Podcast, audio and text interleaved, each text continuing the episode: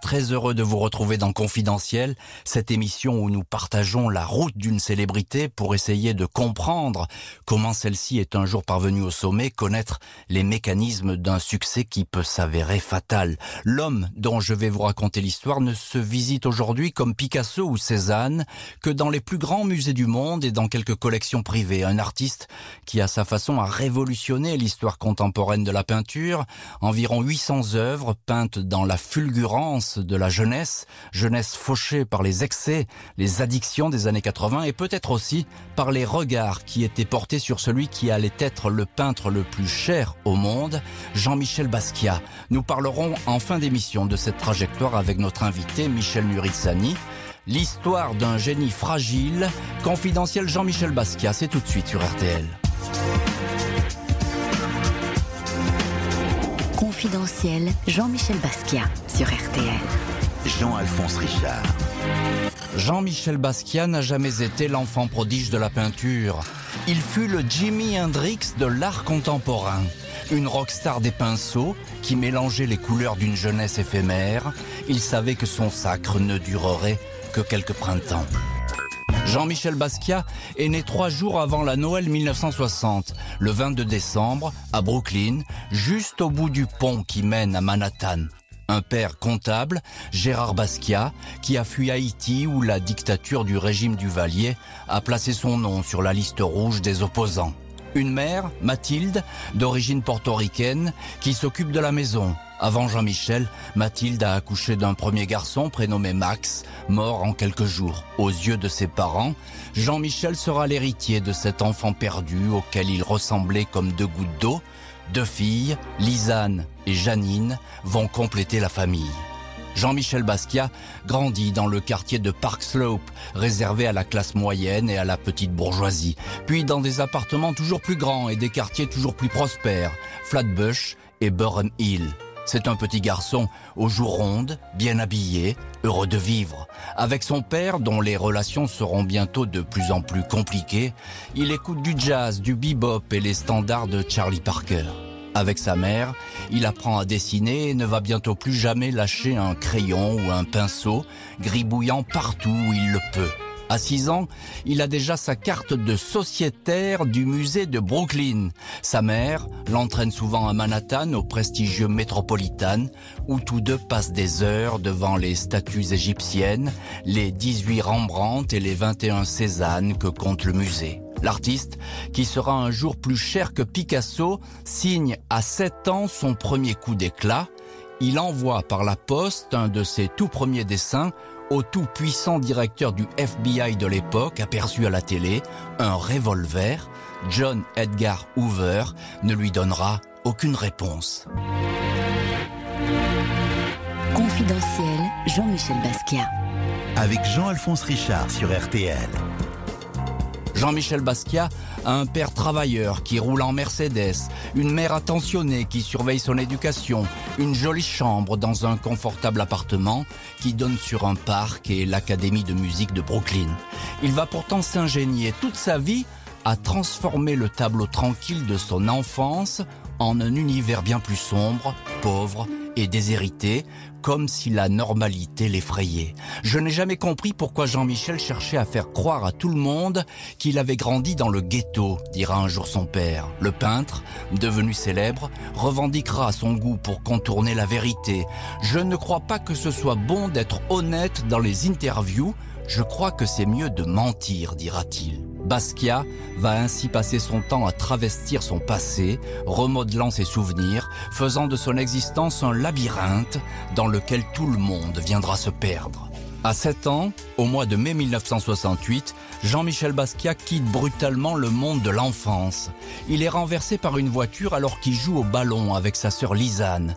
Il donnera dix versions différentes de l'accident, mais celui-ci a bel et bien existé et changé sa vie. Le petit garçon est conduit aux urgences du Kings County Hospital de Brooklyn, placé sous sédatif. Il a un bras cassé et on doit procéder à l'ablation de la rate. Un mois d'hôpital, les voitures roulant à toute vitesse, les visages déformés par la maladie, les squelettes, l'odeur même de l'hôpital hanteront toujours ses œuvres. Accident qui annonce aussi un autre grand bouleversement. Ses parents, qui n'ont jamais cessé de se disputer, se séparent. Basquiat va peu à peu perdre de vue cette mère qui lui avait fait découvrir le dessin. Elle sombre dans la dépression, entre dans un asile psychiatrique. Ma mère a été internée quand j'avais 10 ou 12 ans. Elle a été admise dans des institutions plusieurs fois. Elle est très fragile, confiera le peintre à quelques-uns de ses amis. Jean-Michel Basquiat et ses sœurs partent vivre avec leur père, devenu un expert comptable aisé et courtisé, un playboy qui multiplie les conquêtes féminines. Le jeune adolescent est ainsi ballotté d'école en école, pas vraiment le temps d'avoir de bonnes notes et de se faire des amis. Il préfère se réfugier dans le réduit qui lui sert de chambre sous l'escalier de l'appartement, là où il écoute à tue-tête Elton John. Quand son père lui demande qui est le type qui chante ainsi, il répond c'est Jean-Sébastien Bach. Confidentiel Jean-Michel Basquiat. Avec Jean-Alphonse Richard sur RTL. En cette année 1974, les Basquiat déménagent à Porto Rico. Le père a obtenu une promotion. Sur l'île, Jean-Michel continue à dessiner avec frénésie et apprend l'espagnol à l'école épiscopalienne.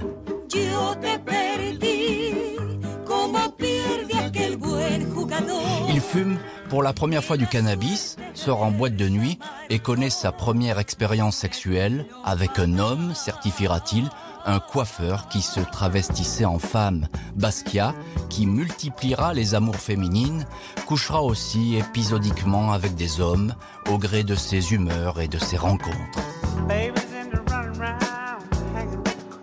Jean-Michel Basquiat, de retour à Brooklyn, n'a désormais qu'une envie, s'enfuir. Il ne supporte plus l'autorité de ce père, qui lui infligerait punition et correction, jusqu'à lui piquer les fesses à coups de fourchette. À 16 ans, surpris par son père en train de fumer du cannabis dans sa chambre, qui le poursuit avec sa fameuse fourchette, Basquiat disparaît. Première fugue, quelques semaines, au mois de décembre. Il erre dans les rues de Manhattan, livré en ce milieu des années 70 à la violence et la drogue. Il dort dans un foyer pour jeunes délinquants, loge chez des hippies, bien décidés à vivre dans la rue. Pour cette fois, il va rentrer chez lui, mais la fugue va devenir une idée fixe. Jean-Michel Basquiat est un adolescent grand, mince et souriant.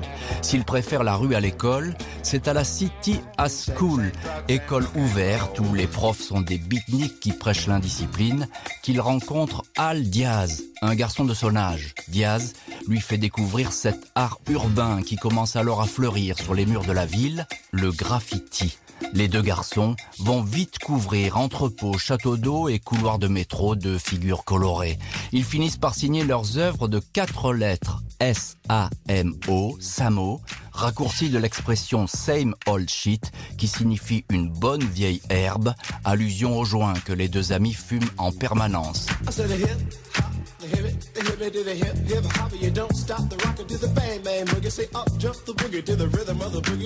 L'aventure Samo n'est pas une anecdote dans le parcours de Jean-Michel Basquiat. Elle va lui permettre de se faire remarquer, quitte à ce que, à son grand désarroi, il soit à jamais catalogué par certains pontes de l'art contemporain comme un artiste de rue. Confidentiel, Jean-Michel Basquiat. Avec Jean-Alphonse Richard sur RTL. En cette année 1978, Jean-Michel Basquiat, presque 18 ans, quitte définitivement la maison familiale. Il part sans se retourner, sans se douter que sa vie sera météorique, glorieuse et tragique. Un destin qu'il souhaite, quoi qu'il arrive, lumineux. La ferme intention de devenir célèbre et d'être un jour aussi connu qu'une pop star. Dès que j'ai eu 17 ans, j'ai pensé que je pourrais être une star. Je pensais à mes héros, Charlie Parker, Jimi Hendrix. Je me demandais comment ils étaient devenus célèbres. Basquiat, livré à lui-même, arpente ainsi la nuit new-yorkaise.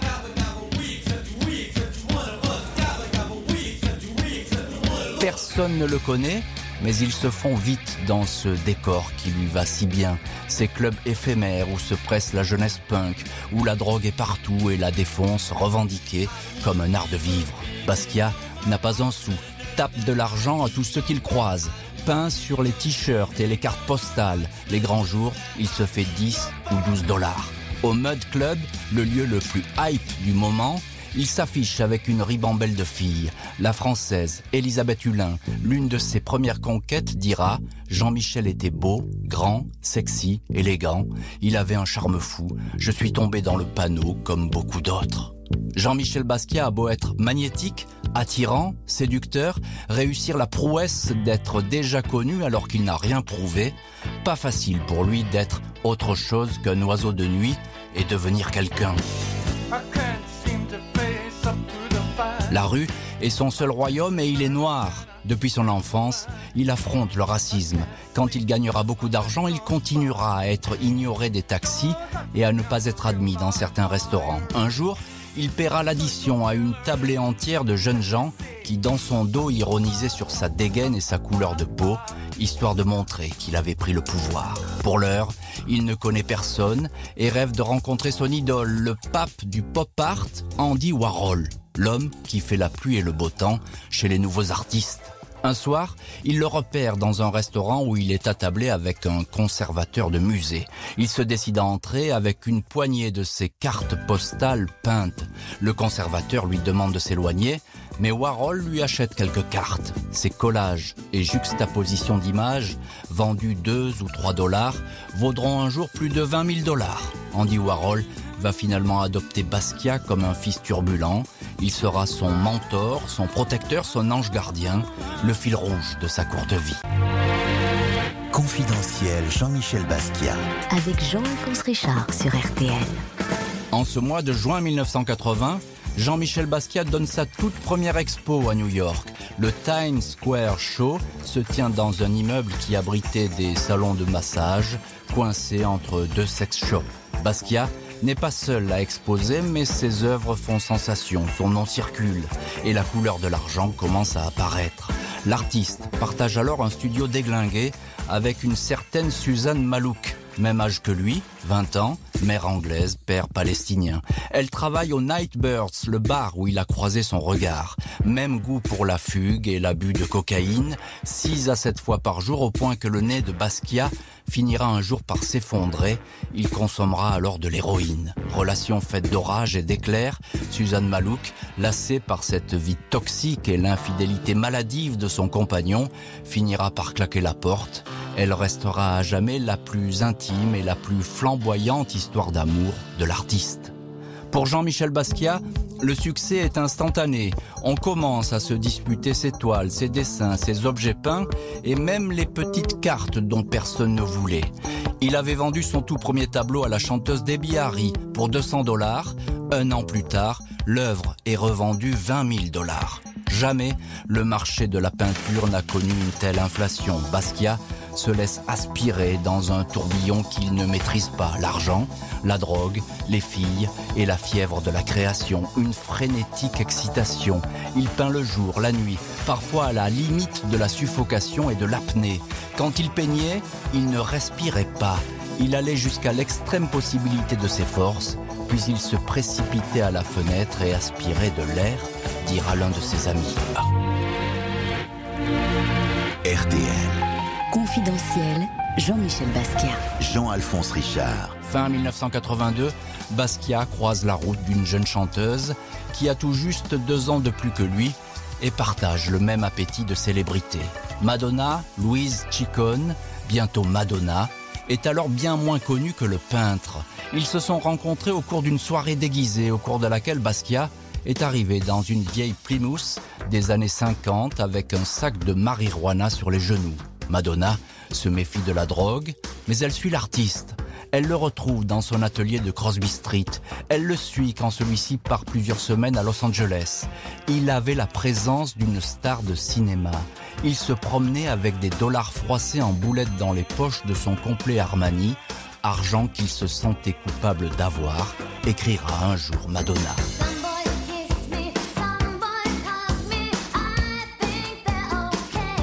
Suzanne Malouk, la compagne officielle, croisera Madonna dans un club, elle lui sautera dessus, la griffera et essaiera de lui arracher les cheveux. Une autre fois, quand elle saura que Madonna est dans l'appartement de Basquiat, elle brûlera dans la cour de l'immeuble plusieurs de ses tableaux. Madonna, effrayée par la toxicomanie de son amant infernal, le quittera dix mois plus tard. Basquiat lui demandera alors de lui restituer trois toiles qu'il lui avait offertes. Il les couvrira de peinture noire pour signifier que cet amour-là était mort. En cette année 1985, Jean-Michel Basquiat est à son apogée.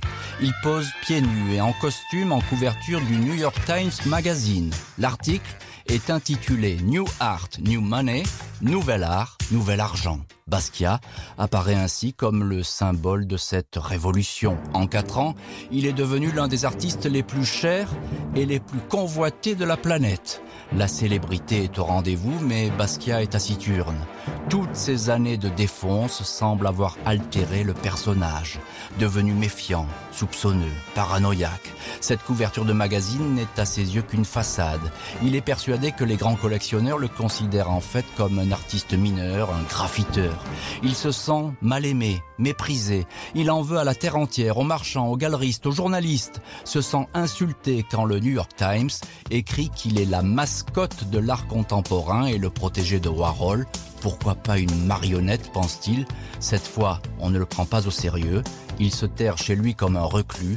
Le bruit va alors courir que le peintre le plus cher au monde serait malade, atteint de la nouvelle peste, le sida. Il n'en est rien, mais Jean-Michel Basquiat est effectivement une ombre chancelante. À 25 ans, il en paraît 20 de plus. Confidentiel Jean-Michel Basquiat. Avec Jean-Alphonse Richard sur RTL.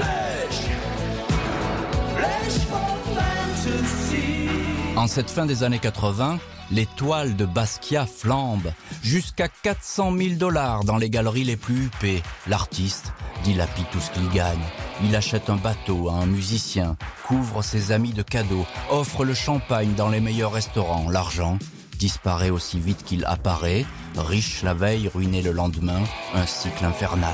Pour pouvoir se payer sa drogue, il lui arrive alors de signer à la va-vite quelques toiles bâclées. Pour se remettre à flot, il cède pour 350 000 dollars un petit Picasso qu'il possédait.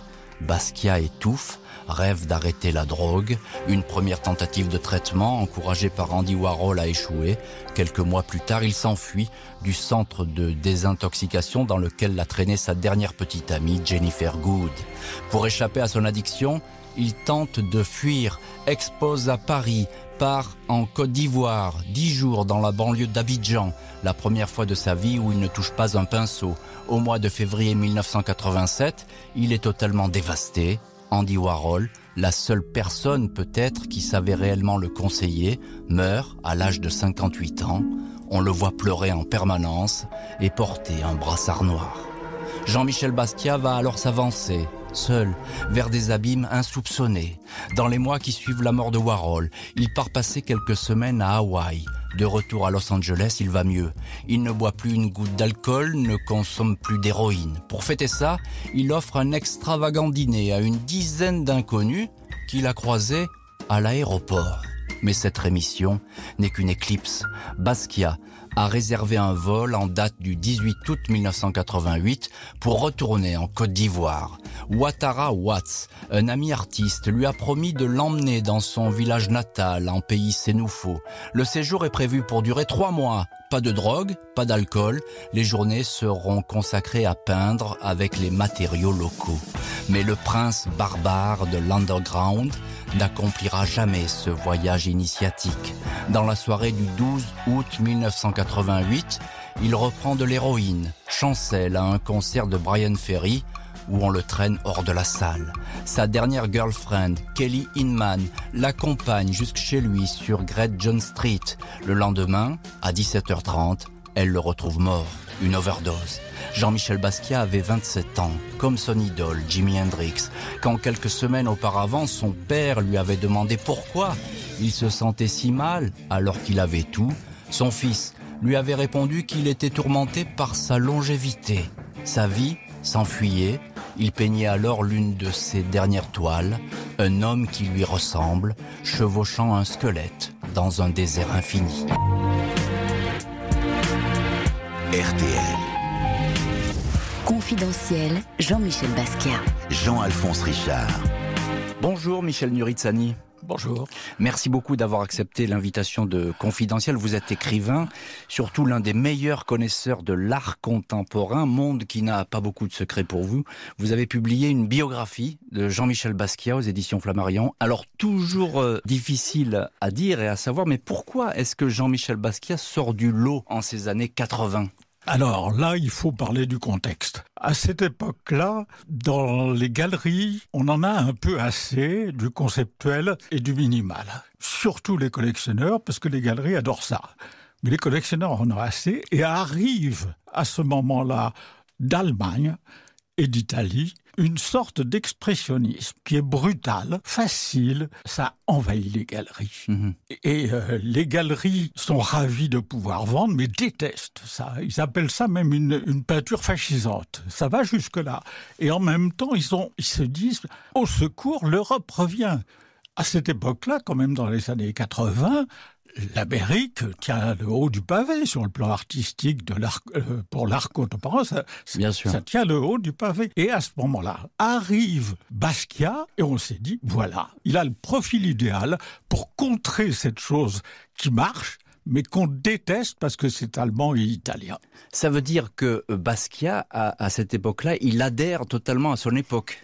Est-ce qu'il a jamais adhéré à quoi que ce soit? C'est compliqué à dire ça. Mais il a envie de devenir une star. Ça c'est sûr, c'est une obsession chez ah, lui. Ah, c'est une obsession de, depuis l'enfance et en même temps, il regrette ce qu'il doit faire pour devenir une star. C'est quelqu'un bourré de contradictions. Oui, et il est déchiré en permanence évidemment et ça va être tout au long de sa courte vie.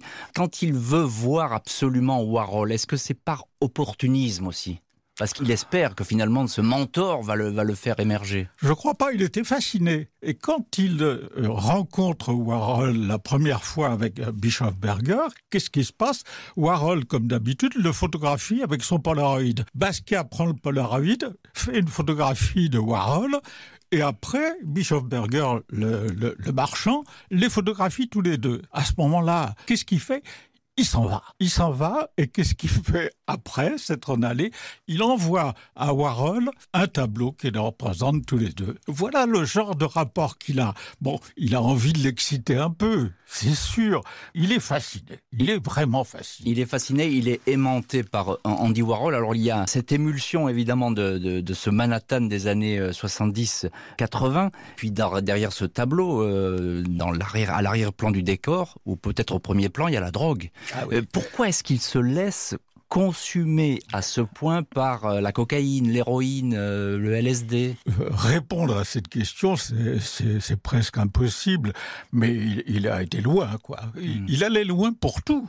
Donc il a été loin dans la drogue, mais la drogue, à cette époque-là, il y avait des queues énormes pour aller se fournir. Vous le racontez dans votre ah livre, d'ailleurs. Mais il y avait des gens qui disaient, c'était comme pour la première d'un film, on voyait des, des, des tas de gens qui faisait la queue. Mm, mm. C'était visible. Les stupéfiants, la drogue, et puis une vie affective, euh, dirons-nous, chaotique c'est comme ça qu'on peut la présenter ah, ah, oui, pour le moins. C'est-à-dire, il s'est jamais vraiment attaché à qui que ce soit. Si vous voulez, il était très beau quand même. Et puis, il avait du sexe à pile. Ça, ça marchait pour lui. Garçon ou fille, ça n'avait aucune Indifféremment, importance. Indifféremment. Et puis, euh, il avait du succès. Ça marchait pour lui. Et d'ailleurs, il y a une, une de ses petites amies qui m'a raconté, il dessinait tout le temps. Il dessinait, il, était au lit, il dessinait, il allait dans le couloir, il dessinait sur le, mur du couloir sans arrêt. Il avait cette espèce d'inquiétude quand même, sans arrêt. Et cette petite amie m'a dit, mais je, me demandais ce qu'il allait faire après. Elle s'est pas doutée qu'il serait artiste parce que ce qu'il faisait, c'était très compulsif.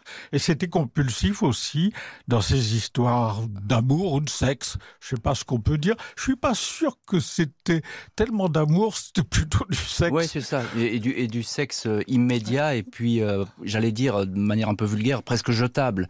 Hein, c'est-à-dire qu'il ne s'attache pas. Il ne s'attache pas. Est-ce qu'il aurait pu, euh, selon vous, Michel Nurizani, vieillir, mûrir, comme Picasso, par exemple? Est-ce qu'on peut imaginer Rimbaud vieux? On l'a vu vieux. On a vu ce qu'il était devenu. Il avait coupé complètement. Donc moi, j'imagine très bien Basquiat ayant coupé avec le monde de, l'art contemporain, de la peinture et devenant poète. Encore une, une question, Michel Nuritsani. On est aujourd'hui plus de 30 ans après sa mort. 800 œuvres, je crois, à peu près, hein, c'est le, oui, le, total, à peu près. 1000 tableaux, plus les dessins. C'est ça. Euh, donc euh, voilà, un chiffre qui est quand même euh, important. Oui. Qu'est-ce qui représente, alors aujourd'hui, Basquiat dans le monde de l'art? Il a eu énormément de succès, les années 90, mais aujourd'hui, quelle signature il laisse aujourd'hui dans le monde de l'art? Est-ce qu'il est toujours aussi fêté dans les galeries, dans le monde de l'art Les chiffres de ses ventes montrent que vraiment le succès continue, notamment en Chine. C'est-à-dire en Chine, ça se vend très très bien. Si vous voulez, ça représentait un, une époque. Et c'est le premier artiste noir ayant atteint ce niveau de célébrité. Et en cela, il restera, euh, Jean-Michel Basquiat, c'est une signature qui va rester, on est d'accord Ah ça c'est sûr. Merci beaucoup Michel Nuritsani de nous avoir accordé un peu de votre temps pour nous parler de Jean-Michel Basquiat. Merci à l'équipe de l'émission, Justine Vignot à la préparation, Vivian Le Cuivre à la réalisation. Je vous retrouve lundi dans Confidentiel spécialité 14h30 bien sûr avec la vie aventureuse du vrai héros du Grand Bleu un certain Jacques Mayol. Bon week-end à l'écoute de RTL tout de suite vous retrouvez Laurent Ruquier avec l'été des grosses têtes